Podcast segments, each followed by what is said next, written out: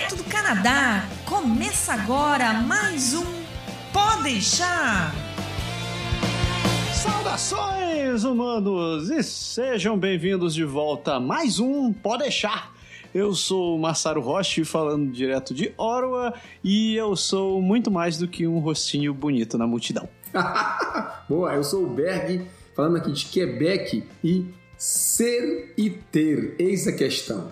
Opa!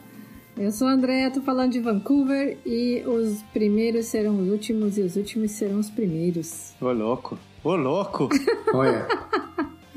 que papo mais filosófico hoje, pessoas. pois é, o tema do programa deve estar se perguntando que diabos é isso? E a gente tá falando, você não precisa ganhar sempre. A gente vai dar uma analisada nessa cultura que a gente vive hoje sobre você sempre ter que ganhar ou sempre ter que estar tá se, se esmeirando em ter que chegar em primeiro lugar em tudo isso. O que, que isso está gerando é, como consequência para a gente, para os nossos filhos e para nossa sociedade?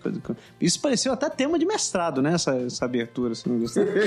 pareceu, é. é. Pois é, vamos dar uma olhada em todas essas coisas, todas essas questões que a gente está vendo e tentar imaginar que diabos vai acontecer depois ou como a gente pode mudar isso. A gente já ouviu daqui a pouquinho.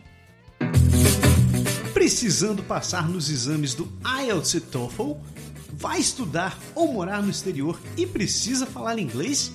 O Canadá agora orgulhosamente apresenta o serviço de inglês para imigração da nossa querida amiga e parceira Soraya Quirino.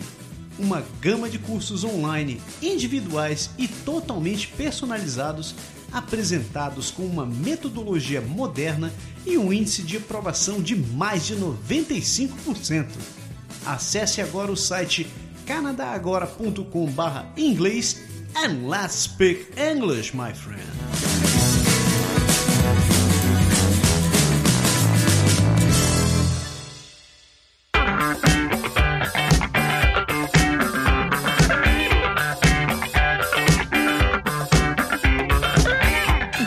Você não precisa ganhar sempre. Já começo dizendo que isso é um conselho meu para você que está ouvindo o programa. É, que eu também eu, tô, eu vou repetir isso muitas vezes para tentar internalizar em mim mesmo, por sinal. É, eu, eu, foi interessante você trazer esse tema porque ainda ontem eu conversei, eu tive uma conversa aqui em casa sobre isso, sobre essa coisa de querer ser sempre o primeiro e o melhor em tudo. E de como isso mudou na minha cabeça com o passar dos anos. Então, é um tema, é um tema que, que eu acho interessante a gente tentar discutir, não só hoje, mas é, levar isso pro resto da vida, ou pelo menos todos os dias, enquanto a gente estiver trabalhando, fazendo parte desse sistema capitalista que a gente faz parte, né? Porque o que, que eu percebi, e isso foi baseado num outro podcast que eu escutei, que a gente até estava conversando aqui antes do programa, né? Que hoje em dia é, muita gente é, internaliza o trabalho como sendo quem, é, quem você é. Tanto é que muitas vezes você pergunta para alguém, tipo, oi, tudo bem? Como vai você? Aí você vai e se apresenta. Oi, eu sou o Massaro Roche, eu sou engenheiro de software e tal, escambau, escambado. É curioso que a gente já coloca o verbo ser nessa história. Tipo, eu sou engenheiro de software. Não quer dizer eu trabalho como engenheiro de software. Isso já acabou sendo parte da sua vida. Impregna e... dentro do seu ser mesmo, né? Impregna, né, cara? Porque olha só a que ponto que você fica. Eu, eu, eu, eu, eu coloco a culpa em mim mesmo nessa história quando eu digo. Eu levo o meu trabalho muito a sério e, e eu levo a minha carreira, de um modo geral, também muito a sério. Me sinto muito mal quando eu não estou produzindo o que eu acho que eu deveria estar produzindo. Eu me sinto. É, quando eu tive desempregado, eu me senti a pior criatura do mundo, porque eu imaginei, pô, eu, o, o que sou eu se não estou trabalhando, né? E, e, e, entre outras coisas, eu não consigo imaginar assim a minha vida se eu não estiver trabalhando. Até a ideia da aposentadoria, apesar de ser extremamente idílica para mim e um sonho que eu consigo enxergar todas as noites, é, para mim é difícil de aceitar. Eu, eu ainda não consigo pensar assim, o que, que eu vou fazer se eu não estiver trabalhando? Vale dizer que a gente só fazer um disclaimer aqui, né? Que a gente não tá falando de ser workaholic, né? Não tá falando de ser aquela pessoa que só pensa em trabalho. Tá falando em como o trabalho define as pessoas, né? Você, você comentou que você começa se descrevendo dizendo assim, ah, eu sou fulano de tal eu sou tal coisa, né? Você disse seu nome e, e o que é sua profissão, mas a gente faz isso até quando você conhece alguém, né? Se a pessoa falar, ei, beleza, esse aqui é o fulano de tal, você, ah, legal, prazer te conhecer, massa, tipo, você faz o que da vida, né? Você, você vem da, né? Você pergunta duas coisas, você vem da onde, né? E o que, que você faz, né? eu acho engraçado, porque eu não pergunto o que, que a pessoa faz, eu pergunto de onde. Principalmente aqui no Canadá, né? Na verdade, nem pergunto de onde, sei lá, começa-se uma conversa e é, entra-se no assunto, mas não necessariamente que, que eu tenha que perguntar a profissão. Eu, eu, eu, particularmente, acho isso meio invasivo, sabe? Eu acho que nós mesmos é, somos meio, talvez, é suspeito a falar do tema, porque como a gente tem, um, como está fazendo aqui, um programa que ajuda as pessoas a se colocar aqui, a refazer a vida aqui no Canadá e tudo mais, você pode cair pela desculpa um pouco de que você está entrando naquela de está querendo ajudar, entendeu? Uhum. Tipo, você pergunta quanto tempo a pessoa está aqui, chegou quando, já está empregada, de qual área, e não sei o que, para você ver, às vezes, se você quer dar uma. pode dar alguma dica, pode dar alguma ajuda. Às vezes a gente é apresentado a, certas pessoas, porque as pessoas sabem que a gente tem um programa e tem algum conhecimento e ajuda, e aí a pessoa vem procurando uma mãozinha e tal. Mas independente disso, é, o Massaro colocou bem lá no começo, você fica meio que autodefinido pelo fato de você ter que produzir, né? E é isso que é o que é, que é meio que vilão da história, principalmente quando você não consegue. E a gente está num, num, mundo aqui diferente, né? Quem vem para o Canadá, geralmente, na grande maioria da, das pessoas, tem que começar tudo de novo. Então tu imagina, né? A Sara falou da história de estar tá sem, tá sem trabalho, você chega e passa um período de ato aqui, um, um buraco né? onde você não tem o teu, teu emprego ainda, a tua coisa, e você tem que restabelecer aquele status, sei lá, aquela, aquele nível de vida que você tinha antes quando estava no Brasil, minimamente para você chegar aqui e dizer assim, ah, tô vivendo direito, né? É, vale ressaltar que nem sempre você chega no mesmo status que você tinha no Brasil antes, né? Não, geralmente não Porque chega. Porque a né? organização social, é, a sua organização social até aqui é diferente, né? Ah, você muitas vezes não atinge aquele ápice que você tinha, até porque você vai começar mais tarde, reconstruir tudo, e até você chegar naquele nível que você estava no Brasil, vai demorar, talvez já seja tarde, né? Não, não tô dizendo que isso vai ser regra para todas as pessoas, mas estou dizendo que é, a gente não deve vir considerando que vai ser assim, né? Que vai chegar no mesmo nível que estava lá, né? Com certeza. Com certeza. O, o que eu vejo numa, né, num outro ponto é que, tá, digamos que a gente já chega aqui, tá adaptado, tá com trabalho, trabalhando na sua área ou não. Você, você vai ficar. A, a forma com que a gente trabalha, a forma com que. É, assim, digamos, as empresas estão trabalhando hoje em dia, né? Claro que nas suas devidas proporções aqui e os Estados Unidos tem, tem uma certa diferença, mas de modo geral a gente segue mais ou menos o mesmo padrão de que você precisa estar tá sempre se superando ou tendo que ser o melhor naquilo que você está fazendo. Então você precisa ser é, o especialista, você tem que buscar ser o especialista em alguma coisa. As próprias empresas de uh, empresas que os departamentos de RH das empresas, quando elas fazem a tua avaliação, eles já te estão te cutucando para perguntar, tá, mas que caminho que você quer seguir? Como você quer se especializar? Como eu posso te ajudar para você ser o melhor nisso? Então, eu já escutei isso várias vezes de gente do RH, ou então de diretores, de gerentes com quem eu fazia a minha avaliação. Depois de quase ter um burnout em alguns momentos, eu me perguntava, cara, eu não quero ser o melhor nessa porra. Eu quero ser o melhor que eu sou. Eu não quero ser o, o melhor motherfucker de todas as galáxias aqui. Tipo, eu quero estar satisfeito sendo quem eu sou. Só que não é isso que você, você acaba conseguindo viver, porque todo mundo tá, tá, aberto, tá, tá pronto a, a, cometer erros, né? Então, você comete erros, ou então você tá com problemas pessoais, você não tá conseguindo render numa determinada semana. Às vezes é um mês inteiro que você está com, você tá resolvendo problema com, sei lá, com família, com filho, com marido, etc, etc, que você não rende. Então você sente a sua produtividade caindo e vem aquela culpa dizendo, cacete, é, isso não é legal. Ou você vem com aquela própria cobrança dizendo, eu deveria estar produzindo mais. Eu preciso, eu preciso começar a criar mais sacrifícios para poder ser melhor em alguma coisa, para poder mostrar que eu sou um profissional do cacete. Vocês passam, passam ou passaram por situações assim? Ah, eu, eu, me, eu me cobro bastante no meu rendimento comigo mesma, assim, mas. É, eu acho que eu até queria falar assim, não, mas eu não me comparo com os outros, eu não tento ser melhor que os outros, mas é mentira. tipo, né, você. Porque eu tô tentando dar o melhor de mim ali, automaticamente você tá querendo se destacar no grupo.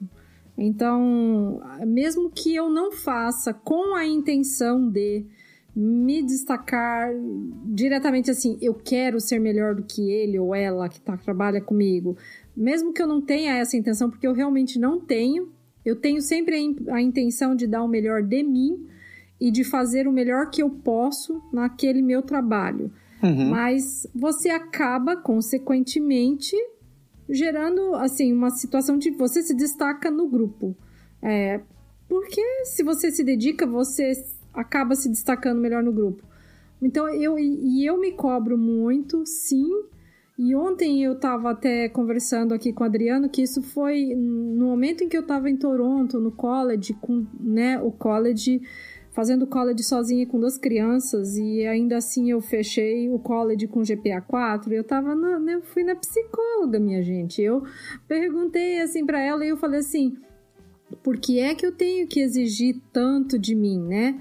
Ah, por que, que eu quero tirar o A? Porque eu não preciso disso, eu sei que eu não preciso disso. E a gente, depois de algumas sessões, primeiro a gente passou num primeiro estágio, vamos, ne vamos negar isso. Você não precisa disso, então agora você não vai mais atrás disso. Mas eu, a gente percebeu que é muito difícil mudar a minha personalidade. E ela, no final das contas, ela falou assim para mim: Mas então, Andréia, você não deve ser, tipo, culpar e se sentir mal de desejar fazer o melhor, porque o seu desejo por fazer o melhor te trouxe até onde te trouxe aqui, né? Te fez chegar aonde você chegou. Então, existe também o lado positivo. Mas o que é que a gente tem que fazer? A gente tem que aprender a lidar com isso de uma maneira mais saudável.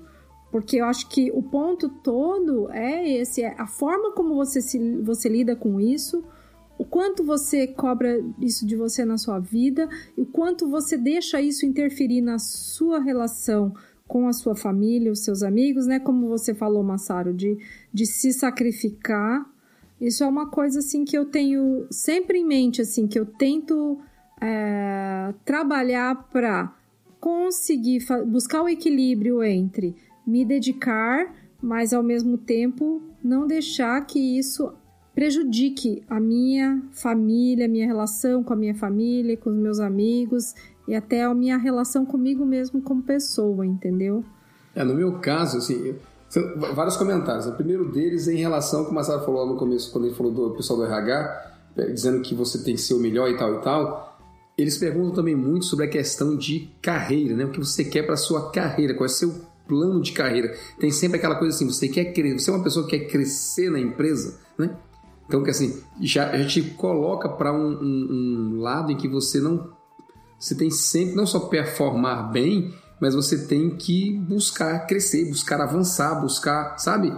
Ter, ser sempre algo mais do que você uhum. já é hoje. Eu me peguei muito, cara, é, em relação a, a, isso, por dois motivos. Primeiro, porque a gente comentou lá no, no começo, né? Quando a gente vem para cá morar aqui, você começa do zero de novo. Então você tem uma, uma ideia de velocidade para você tentar recuperar o que você tinha antes, ou um certo status, um certo nível de vida. Esse é o primeiro ponto. Isso aí está muito associado, obviamente, ao seu salário. Então, se você entra, a gente como imigrante, às vezes no começo já não é tão visto como o mais competente ou como o mais experiente, porque as pessoas não te conhecem mesmo às vezes, e você sempre negocia o salário baixo, um pouco, um pouco mais baixo do que todo mundo no início, bem no início, até você ter um certo nome para poder você falar, fazer alguma coisa, então você acaba tentando, acho que se desdobrar um pouco mais para mostrar que você é bom, para você sair daquele ponto. Eu não sou esse salário, sabe? Eu não sou esse salário baixo que você está me dando. Eu sou bem mais do que isso. Eu tenho, eu tenho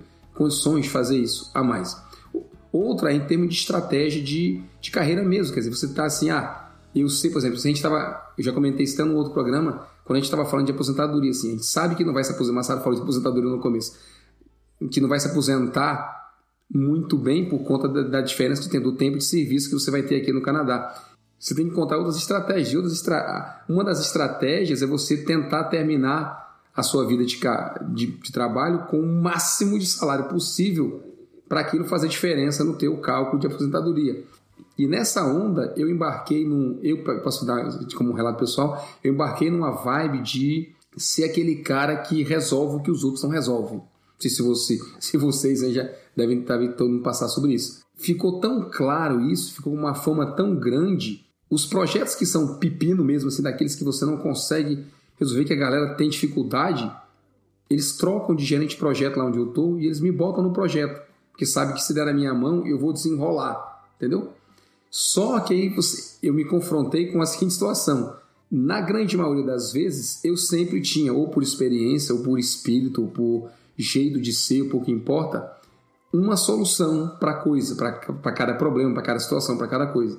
Mas chegou o dia em que eu não tinha solução. Sim, às vezes acontece. Pois é, né? e naquele momento, mesmo que tu tenha te, feito as pazes contigo e aceitado de que realmente tu fizeste o teu melhor, as pessoas já construíram aquele, aquele ideal de que o Berg é o salvador da, da lavoura. O que será que aconteceu Isso, com e, ele? E outra, você se cobra, né, cara? Porque você, porra, como assim você não sabe resolver, entendeu? Que é aquela, aquela que você falou no comecinho lá, a busca de ser, ser sempre melhor, e melhor, e melhor, toda vez, toda hora, e ter sempre a, a solução todo mundo se vira para você e fica aquela cara de assim, vai, dá teu jeito aí, entendeu? Isso me estressou pra caramba, porque eu fiquei assim, faz uns 10 anos que eu não tenho um pepino que eu não consigo resolver. Eu não sei mais como lidar com, com essa, entre aspas, frustração, e isso me estressou um tempo, até eu chegar realmente a tentar ter essa consciência, e peraí, eu não sou esse, eu não sou o cara perfeito, eu não, eu não, não sou o salvador da, da pátria. Sim, entendeu? você tem limitações como todo ser humano, né? Assim, hoje eu consigo chegar pra galera e dizer, ó, oh, galera, eu preciso de ajuda, eu não sei. Sim. Sabe, sabe o que eu acho meio crítico isso daí? Quando você tava falando, a imagem me veio à cabeça. Que a gente, quando a gente está crescendo, a gente chega nos pais da gente as pessoas com as soluções de tudo, né? São aqueles caras que sabem tudo, que são tudo capazes, que isso, que aquilo outro. E, e não é por nada, é porque é, é a imagem que a criança cria, né? É aquela, é aquela criatura que realmente dá segurança. E eu não sei quem falou essa frase, mas é, eu lembro que esse troço sempre fica na minha cabeça em situações como essa. Ele dizia que o momento, o primeiro momento mais trágico da sua vida é o dia que você descobre que seu pai ou sua mãe são apenas humanos. que é um, é, é um troço curioso, porque a gente começa, já, já pegando esse gancho sobre filhos, né? A gente começa sempre é, insistindo para que nossos filhos sejam vão bem na escola, que estudem, que tirem notas que notas é, muito boas, porque eles precisam disso para poder entrar na faculdade, que eles precisam disso para poder conseguir um bom emprego, etc, etc, etc. A gente começa desde o princípio formando os nossos filhos para que eles ajam dentro desse molde, esperando que eles tenham sempre é, essa alta performance que a gente espera de nós mesmos. É. é eu pergunto para vocês, vocês lidam com isso da mesma forma com os filhos de vocês? Eu, ano passado, exatamente nessa época aí que a gente tava, que eu tava falando com a psicóloga sobre, né, que eu não, eu não queria me cobrar tanto, aí ela falou, então tá, vamos colocar lá na geladeira um aviso, assim, um aviso, uma lembrete para você mesmo, eu não preciso tirar A sempre. E aí eu colei na geladeira, né? E o me veio perguntar para mim, mas mãe, por que não, né? Você precisa tirar, ainda mais que aqui na escola, vamos falar a verdade, que aqui eles cobram isso também.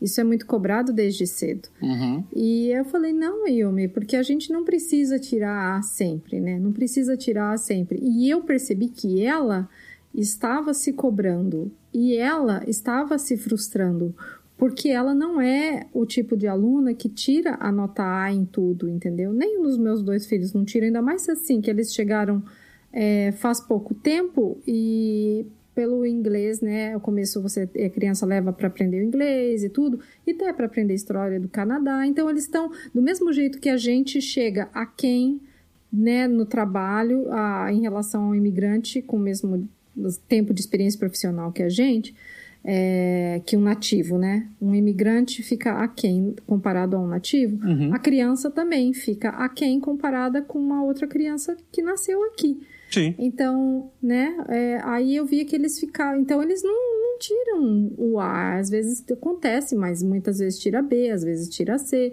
E ela estava se cobrando. Então, eu falei: opa, eu tenho que começar a trabalhar com ela para que ela não se cobre tanto. Porque, diferente. Eu sou com ela diferente do que a minha mãe foi comigo. Uhum. Minha mãe sempre foi uma mulher. Minha mãe era professora, se aposentou como diretora de escola, mas ela, muitos anos, ela deu aula e ela sempre cobrou muito isso em casa de todos nós, que a gente tinha que ser o melhor aluno da sala, entendeu? E, a, e ela sempre, a frase preferida dela era: seja o melhor, porque de mediano o mundo tá cheio. Aff, cara, isso, isso, é, isso é muito cruel, cara, na real. É. Então, e eu, eu cresci nisso. Então, como é que eu ia não me cobrar tendo ouvido isso a vida inteira, entendeu? E, e especificamente sobre educação, né, cara? A gente já sabe que é, a forma de educação não funciona igual para todo mundo. Nem todo mundo aprende igual. Não. Então não, não tem como cobrar que todo mundo tenha a mesma performance se a gente tem um, um mesmo, uma forma unificada de educação para todo mundo.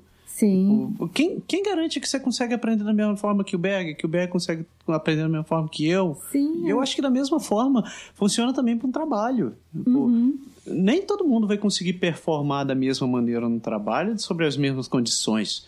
E outra coisa, um, é, mesmo que você se, consiga, um dia não vai ser igual ao outro. Um dia você vai, nascer- vai acordar é, mais estressado, ou teus hormônios estão mais descontrolados, ou você tem um problema físico que, que não tá. um problema psicológico que não está deixando de concentrar. E a gente não leva isso em consideração. A gente sempre pensa que a gente tem que ser o super-humano que no dia anterior saiu do trabalho acabado. É. Você tem que voltar recarregado e perfeito para aguentar tudo de novo.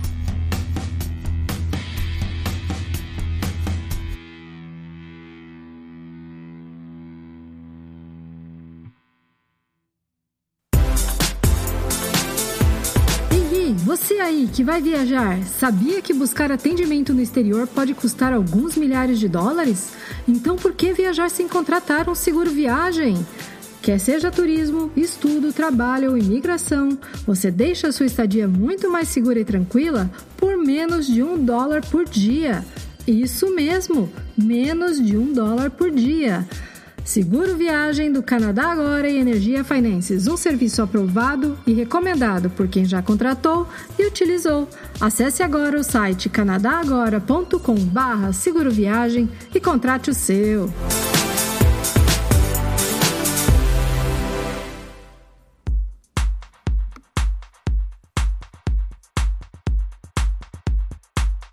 A gente tava até, até falando quando isso daí vai aos extremos, né? Por exemplo, tem, principalmente em sociedades asiáticas, a gente vê que na, na China, na Coreia e no Japão, ah, o que se cultiva é de que você tem que ser o melhor, sempre, em alguma coisa. Então, qua- quais, quantos vídeos a gente já viu na internet, né? Daquele, daquela criança chinesa tocando piano que parecia um maestro com 35 anos nas costas, assim, que treina, que toca maravilhosamente bem, fantasticamente bem. Só que a gente só vê um lado de tudo isso, né? Que você vê a, a apresentação. Você Você não só vê o resultado ali, né? só vê o resultado. Agora você não vê que aquela criança sofre uma pressão miserável dos pais, que dá uma associação desgraçada da sociedade, que ela precisa atingir esses resultados, senão ela vai, não vai conseguir conseguir uma boa escola, não vai conseguir um bom trabalho, etc, etc. Então, nessas sociedades onde as coisas estão chegaram nesse ponto, é que é onde a gente consegue ver os reflexos mais críticos, né? É, às vezes ela não tem nem direito de ser criança, né? Sim, não tem. Além disso, né? Ah, não tem não, né? Desse jeito não tem como. Sim, tem todo um, um- um dano psicológico nas, na- nas pessoas. Olha só o que você vê. Japão tem um dos maiores índices de suicídio no mundo. E não é à toa. Você precisa, as pessoas têm essa responsabilidade de sempre estarem querendo ser os melhores em alguma coisa e estar tendo melhores resultados. O que acontece? é, quando você não atinge a sua produtividade, você não é aceito numa determinada universidade, os caras se matam. Aqui tem também disso. Aqui também tem. que Você percebe que na sua cabeça você foi um fracasso. E na nossa sociedade, fracassar é imperdoável. Você não pode fracassar. Você tem que ser sempre o melhor. As revoltas disso daí é gente que larga tudo vai, parar, vai morar no meio do mato, ou então vira homeless, né? tipo, o cara não realmente não consegue mais se encaixar, o cérebro já não, não, não se adapta a coisa nenhuma. Você não tem estruturas familiares que funcionam, porque está todo mundo dedicado a trabalhar ou a só estudar, então não tem um relacionamento familiar, não tem, uma, não tem um bonding, né? É, tem muitos adolescentes que desenvolvem né, o transtorno de ansiedade e, e também depressão, né? Sim, e, e eu acho que é, tem muito por causa disso, porque você não é avaliado como da sua capacidade pessoal, você é avaliado sempre em comparação a um outro padrão. Você tem que. Se você não é o aluno A, se você não é o funcionário top top, puta, você vai ser mediano. E mediano, como dizia a tua mãe, né? O mundo tá cheio. Então... O mundo tá cheio. É. é o pior que mesmo que mesmo que você não tenha uma ideia de competitividade explícita, você tá meio que incutindo isso indiretamente. Né? Você acaba dizendo assim, ó, você tem que, que saber mais que os outros, tem que estar tá mais bem preparado, você tem que ter as melhores respostas a professora do meu filho, no último ano do primário, meu filho mais velho, ela chegou a dizer para ele a seguinte frase: Você pode se permitir ser um pouco imperfeito, a ter cometer erros. Cara, se a professora disse para ele isso, entendeu? Imagina. Tu imagina, né? Quer dizer, a gente trabalha bastante isso com, a, com ele, essa ideia de você não precisa saber de tudo, acertar tudo e, sabe, fazer essa coisa porque a gente sente, a gente vê nas reações da, da, das crianças hoje a, a, explosão, cara, que é quando você tem algum tipo de, de, de frustração, viu? Eles, eles, não sei se mesmo a, a internet, essas coisas, traz tudo isso, né? É tudo muito rápido, muito. Você tem que estar sempre ali, parece que ligadão, duas horas, três horas, cinco horas, dez horas, vinte horas. Quando você não consegue, cara, é um. É um parece que a frustração é tão extrema quanto o, o prazer de estar naquele, naquele meio ali, né? É, e eu me veio essa semana, na verdade na primeira semana de aula e a professora, acho que eles estavam fazendo o assessment, né, para ver que nível que tá cada criança no começo do ano letivo e ela falou para mim, ah, que ela estava tendo Tipo, quase que I was panicking, porque ela não conseguia fazer o que a professora estava pedindo. E ela não estava conseguindo escrever na folha dela. E daí ela viu que tinha outros amiguinhos que a folha estava em branco. Então ela viu que ela não estava tão ruim assim. Mas mesmo. Não estava assim, sozinha na história, né? Que ela não estava sozinha. Mas mesmo assim, ela ficou bastante preocupada. E eu falei para ela, eu falei, assim, ela ficou nervosa com a situação, né? Ela tá só com 12 anos. Eu falei, meu Deus. E, aí eu peguei e falei, você, falei exatamente isso. Você não é em tudo que a gente faz bem, né? Não é tudo que a gente sabe bem, não é tudo que a gente tem habilidade para aprender. Então, porque ela principalmente é uma criança que tem mais habilidades assim para atividades artísticas e físicas do que para para aprender os conteúdos acadêmicos.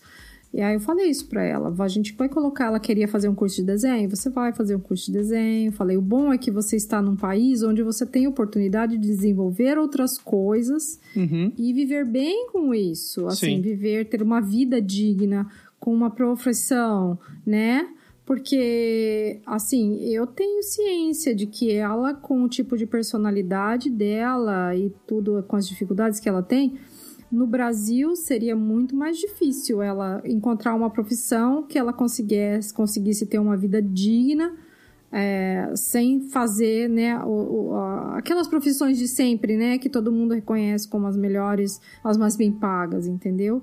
Aqui pelo menos a gente tem essas opções, então eu estou tentando já orientá-la nesse sentido, para que não exija, exija, não aconteça toda essa cobrança dela com ela mesma, né? A gente meio que carrega um pouco disso do Brasil, né? Que, como você falou, você tem essa, a gente tem essa ideia, essa história de que se você for professor, ou se você for de informática, ou se você for, sei lá, um cara que conserta casa, os três vão ter mais ou menos o mesmo nível de salário, mais ou menos o mesmo nível de vida. Uhum. Você não vai ter um, um, grande problema, você não precisa ter aquela coisa de. Aqui no Canadá, né? Isso aqui no Canadá. Você não precisa ter aquela coisa de você ser o cara de direito ou de medicina ou de odontologia para você conseguir viver. Mas a gente meio que incute indiretamente, mesmo sem querer, essa história nos filhos, como assim, você tem que estudar, você tem que passar, tem que ir para vestibular, você tem que vestibular, você tem que ir para a universidade, você tem que fazer a universidade, você tem que ter um emprego, conseguir a melhor, melhor salário. Esse medo que talvez a gente carrega da, da nossa época, eu acho que a gente, ainda, a gente ainda acaba transmitindo, mesmo sem querer, para as próximas gerações. É. Berg, você, o seu filho, assim, ele sempre foi um menino que teve bom desempenho na escola, assim, que ele aprendia fácil as coisas? O meu mais velho, sim. Aham. E você, o Massaro também, né, Massaro? Cara, meu filho, ele. Até o primário ele tava indo muito bem. No secundário as coisas começaram a mudar, sabe? Porque uhum. eu acho que. Ele, ele, a gente até tava, tava tendo uma conversa sobre isso com ele. Ele não é uma pessoa muito boa com com interpretação de texto. Hum. Ele escreve maravilhosamente. Ele, os textos dele são muito bons. Assim, ele, ele escreve realmente crônicas muito legais e histórias, narrações assim, muito, muito bacanas. Mas interpretação de texto, ele, ele, não, ele não vai muito bem, sabe? Ele, e a gente já. Até no, no, último, no último ano a gente discutiu muito porquê disso daí. Uh, ele dizia que a culpa é do professor, que o professor não sabe explicar o que ele quer. E dizia que o, o, cara, ele diz, ah, eu pergunto a coisa, o professor diz, não, escreva e a gente corrige.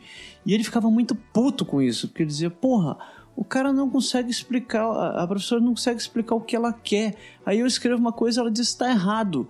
Eu disse, cacete, então me diz o que você quer. Ela, não, você tem que, você tem que ser capaz de sublimar, então.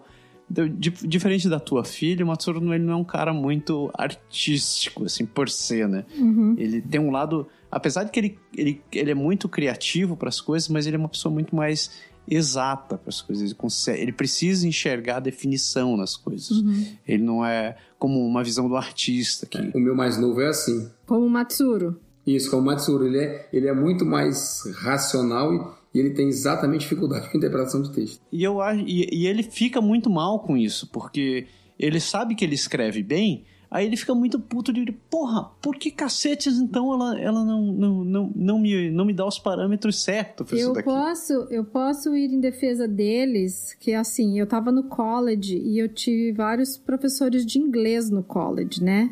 Uhum. E menino, teve um professor lá, e eu acho que não é o único, ah, mas teve um professor lá que ele trazia uns textos pra gente interpretar e uns textos difíceis e, e, ele falava assim. Aí teve um dos textos, eu lembro muito bem da história e tudo.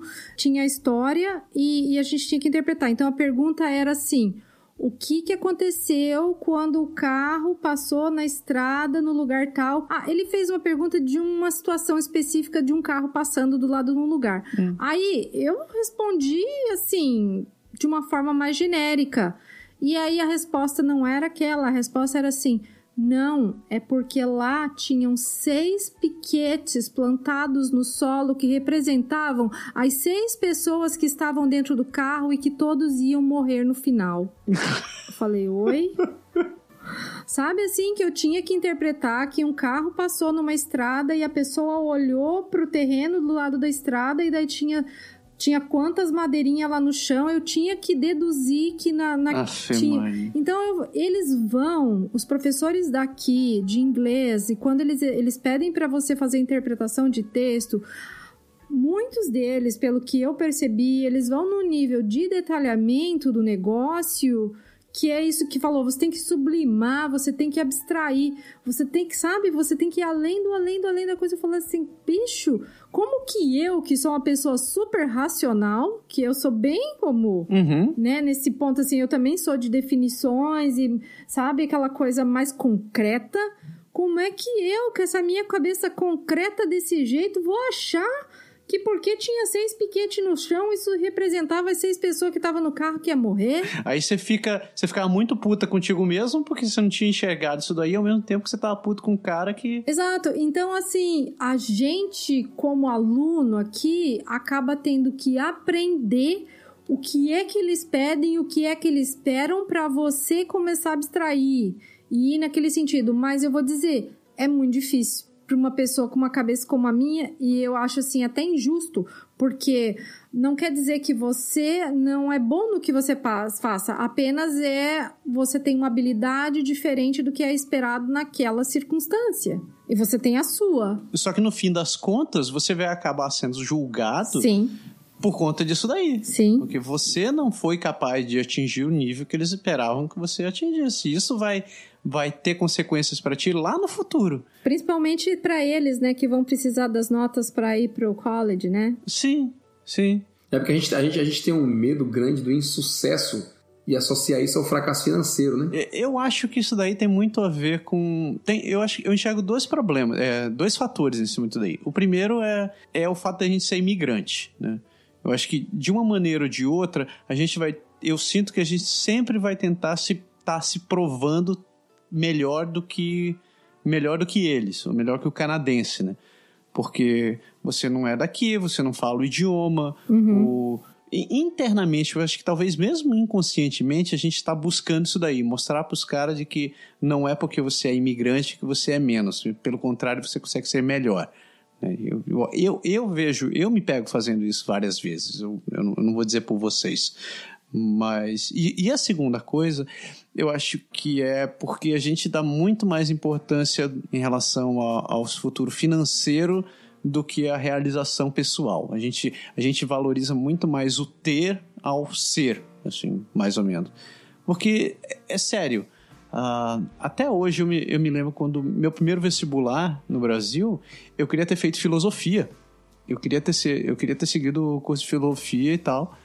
E eu tive que escutar de várias pessoas dizendo, cara, você vai ser um vagabundo e não vai ganhar dinheiro. Não que isso seja mentira, né? Porque sabe professor de filosofia realmente não é necessariamente uma carreira de muito dinheiro no Brasil. Mas eu me pergunto hoje se, se eu não estaria realmente mais realizado tendo feito o curso de filosofia ou não. Porque era algo. Claro, eu era muito novo, né? Não dá para dizer assim que realmente isso era o caminho da minha vida. Mas é, naquela época eu estava buscando a minha satisfação pessoal, a minha realização era algo que eu me identificava. É, se, se, eu tivesse é, no Canadá naquela época, talvez eu tivesse feito um curso de filosofia. E como aqui a gente tem essa possibilidade de recomeçar a vida várias vezes, né? Tipo, você não é tão preso à sua carreira, talvez, quem sabe, talvez eu tivesse mudado de carreira ou não. Uhum eu me vejo passando essa preocupação com meu filho hoje em dia. Eu me vejo.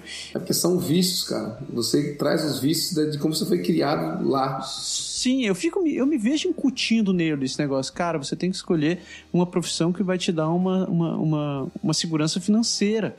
Eu, eu, sinto uma dor quando eu falo isso, porque eu, ao mesmo tempo eu não acredito nisso. eu queria que ele fizesse um troço que ele gostasse. Cara, pouco importa se, se tu vai ter que viver ralando todo dia. O importante é, é que tu realmente não se sinta mal contigo mesmo quando tá fazendo o negócio, né? Exato. Com certeza. Exatamente. Só que vocês não acham isso difícil? Muito. Né? A, gente, a gente, eu, eu sei que nós três a gente pensa de uma maneira bem parecida nesse ponto. Que a gente acredita realmente que você, na, na satisfação pessoal, na realização pessoal. Só que é, extremamente escroto você tentar ficar pensando no seu filho daqui a uns 10 anos o cara, sei lá, eu vou. Quem é músico, por favor, me perdoe, tá? Eu só vou usar o, o, o exemplo aqui por. por eu só falta usar de um péssimo exemplo. É, por falta de opção. Mas digamos, digamos que você vai trabalhar, que, ele, que um deles escolha ser músico. E não é. E eles vão trabalhar com uma, uma, uma, área da música que não necessariamente é o bam-bam-bam bam, bam da indústria, que é um troço que está pagando milhões. Então o cara vai estar tá sempre vivendo de contra-cheque em contra-cheque é, vivendo na pindaba e tal, não vai ter muitas coisas na vida. Internamente, como pai, eu ia me sentir preocupado, assim, pensando, porra, eu me sinto mal com meu filho não ter essa condição de, de, de, tá, de ter mais do que outra Cara, coisa. Cara, isso, é um, isso é um debate que a gente tem, acho que quase que diariamente aqui em casa, porque, veja, Bem no exemplo que você deu. Meu filho hoje, ele gosta de teatro. Uhum. Se você perguntar a ele o que ele quer ser hoje, talvez ele gostaria de ser ator. Bicho, as chances dele ser um ator e de se dar bem, de, de ganhar realmente bem, racionalmente falando, não são grandes. Sim. Ainda mais aqui, que é francês, que ele vai precisar sair. Ainda mais aqui, que tem só 30 milhões de, de habitantes no país inteiro. Tem, tem estado no Brasil que tem mais que isso, já fácil. Eu sei que ele pode, dessa, desse viés dele de ser um bom comunicador, ser expressivo, essa coisa, dele ser um professor, dele, dele cair numa profissão normal, vamos dizer assim. Não que ser ator não seja normal. Mas. cair na profissão. É. Nós é, e os nossos mas preconceitos. Numa profissão que né? dê um salário, um salário mais, entre aspas, mundano. Porque ser ator, você pensa assim, se você extrapolar, ele, se ele for um ator muito famoso, ele pode fazer filme nos Estados Unidos, ele pode, sabe, extrapolar para um ponto que que ele vai ser, sei lá, milionário e viver como os grandes stars, essa coisa toda. E pode não ser nada disso, ele pode virar, sei lá, uma pessoa da área de comunicação, da área de recurso humano, da área de, sabe, de uma área de trabalho normal. Mas a gente se preocupa, a gente fica ali ligado em, em, em saber como vai terminar essa história, entendeu? De como vai que ele. Você fica muito pensando assim, porque você o que acontece na verdade é que você projeta o que você acha que é o certo uhum. na vida deles, né? Então, na sua cabeça, ele tem que ter um bom salário, ele tem que ter uma casa, ele tem que ter. Você falou que ser versus ter, né? Ele tem que ter um salário, ele tem que ter uma casa, ele tem que poder viajar, ele tem que conseguir criar os filhos dele bem, ele tem que, sei lá, fazer, comprar tudo que ele, que ele quer, o que ele gosta e tal. Isso é o conceito de sucesso, né? De, de vencer a vida que a gente foi ensinado quando era, quando era criança. Você falou, ele pode querer ser músico e viver numa coisa e ele está satisfeito com isso não é, não é o meu conceito de vida, mas é o dele, entendeu? Sim, eu, eu, eu, eu confesso a vocês que eu tenho uma percepção assim, uma opinião talvez um pouco diferente disso. Eu, eu não sou o tipo de pessoa que fique projetando o futuro assim para os meus filhos, sabe? A única coisa que eu penso é que eu quero que eles sejam pessoas felizes e satisfeitas. Então, a, a minha forma de me relacionar com eles nesse sentido é que eu quero que eles busquem uma profissão ou que eles tenham a possibilidade de se desenvolver, uh, de desenvolver as habilidades dele em coisas que eles gostem de fazer e que eles se sintam bem. E daí eu acho que as coisas vão acabar se encaixando como consequência, entendeu? Você você abrir um leque de opções para a pessoa, de você dar opções, dar oportunidade deles experimentarem e fazerem as escolhas deles. E, cara, se eles não gostarem de nenhuma profissão e se não quiser nem fazer um college, mesmo que ele vai trabalhar de caixa de supermercado aqui, trabalhar de atendente, eles ainda têm condições de ter uma vida digna. E se eles escolheram aquilo para eles, eu não posso ficar julgando, entendeu? Então é nesse sentido que óbvio que eu quero o melhor para eles, mas o que para mim é o melhor para eles é que eles estejam bem assim, felizes, satisfeitos com as escolhas que eles fizeram. Então a minha preocupação sempre é mais no sentido de apoiá-los e de, de ajudá-los a identificar as habilidades deles e de dar oportunidade para que eles experimentem, porque assim como você falou assim, ah, meu filho tem uma veia mais artística e pode ser querer ser ator e talvez não venha ganhar. Você não sabe. Primeiro que a gente não tem como. Pode ser que a possibilidade seja menor, a probabilidade pode ser que sim, mas a gente nunca sabe. E pode ser que essa profissão dê a ele, ou esse aprendizado, ou essa busca inicial por uma profissão nessa área acaba abrindo outros leques para eles e ele, uma, um leque de outras opções para ele, ele vai fazer outras coisas e se dê bem da mesma maneira. Então, sei lá, eu não tenho a cabeça muito assim. Minha mente, assim, ela não é muito tradicional, acho que nesse sentido, entendeu? E você acha que. Você acha que você conseguiu então quebrar essa, essa, esse ciclo que você, o que tua mãe falou para ti, do como tu age e como teus filhos são? Totalmente, totalmente, graças a Deus. Mas você sabe que talvez pelo próprio aprendizado assim da minha casa, porque assim, eu tive sorte de estar numa família de, de, ter uma personalidade muito parecida com a personalidade da minha mãe, em termos assim de habilidades. Uhum. É, minha mãe com certeza teria sido uma excelente engenheira, né? Porque ela tem essa cabeça mais matemática, tanto que ela deu aula de matemática muito tempo e tal. E uma pessoa muito prática, muito de, de, de gerenciamento, tudo ela a gente tem uma personalidade muito parecida. Então, para mim, sempre foi muito fácil atender as expectativas da minha mãe. Apesar dela ser uma pessoa bastante exigente, eu, eu era mais eu era compatível com isso. A minha irmã, uhum. ela é uma pessoa muito parecida com a minha filha. E a minha irmã mais velha do que eu, ela só foi conseguir encontrar a profissão dela e fazer o que ela realmente queria quando ela já tinha quase 40 anos. Por quê? Porque a minha mãe a vida inteira criticou a pessoa dela. E a minha mãe não conseguia entender o lado artístico da minha irmã. Minha irmã é advogada, tá? Não tem nada a ver com artista, mas. É, mas a minha irmã só foi identificar o que, que ela realmente gostava de fazer, o que ela queria fazer e que buscou como profissão muito tarde. Por quê? Porque a minha mãe é, criticou muito tempo a, o tipo de personalidade que ela tinha, de uma coisa assim mais sonhadora, mais artística e tudo mais idealizadora.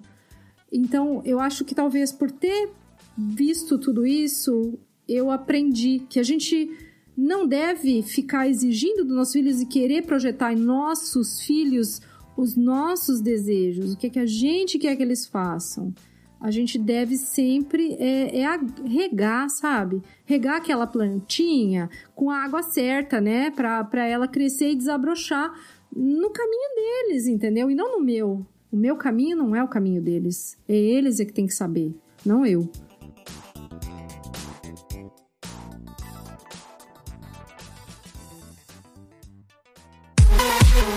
Alô, aqui é o Berg do Aprender Francês Agora e eu posso te ajudar a aprender o francês da vida real. As dificuldades que você tem, muito provavelmente, foram as mesmas que já passamos ao longo de mais de 10 anos de teoria e de prática na língua francesa. Então, rapidinho, a dica é: vá lá no site, aproveita todo o conteúdo dele e, sobretudo, não deixe de baixar gratuitamente o guia Como Aprender Francês na Prática. aprenderfrancesagora.com Porque na prática a teoria é outra. A plus.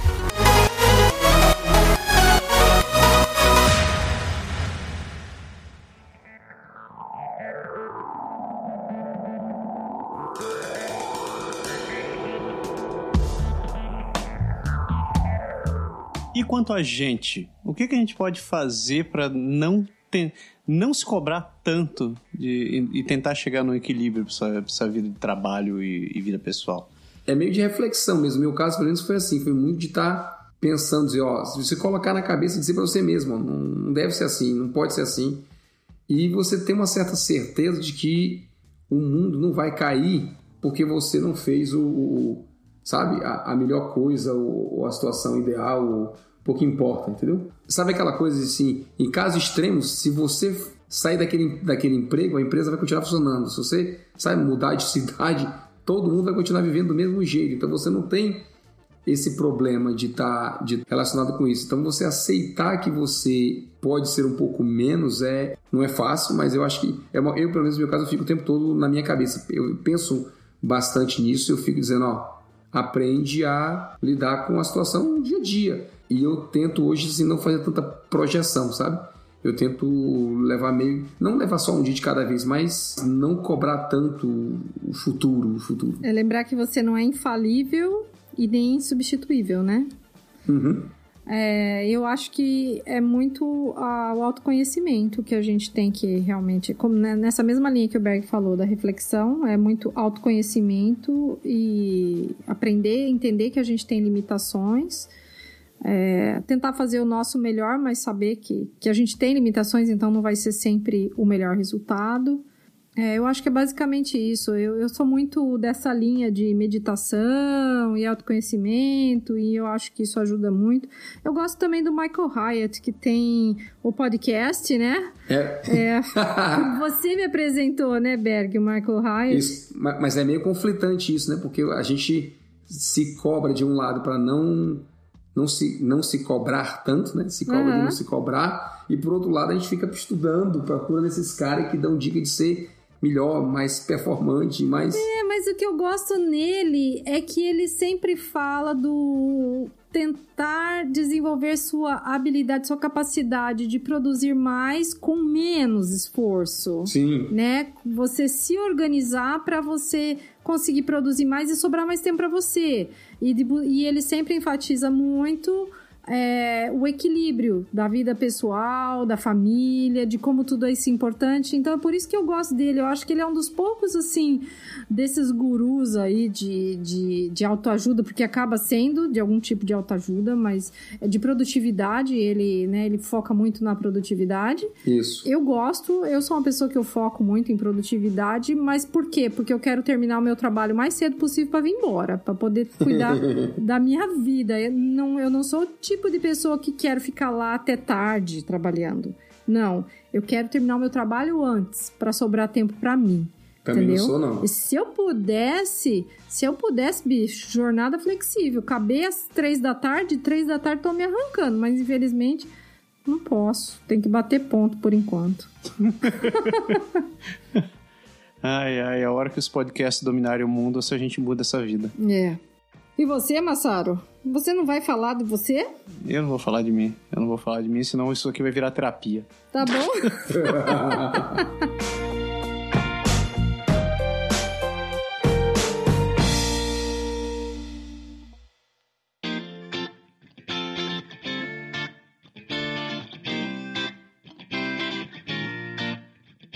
Ai, deu, pessoas. Tivemos um programa, programa interessante hoje. Esse era um assunto que eu tava querendo discutir com vocês há algum tempo.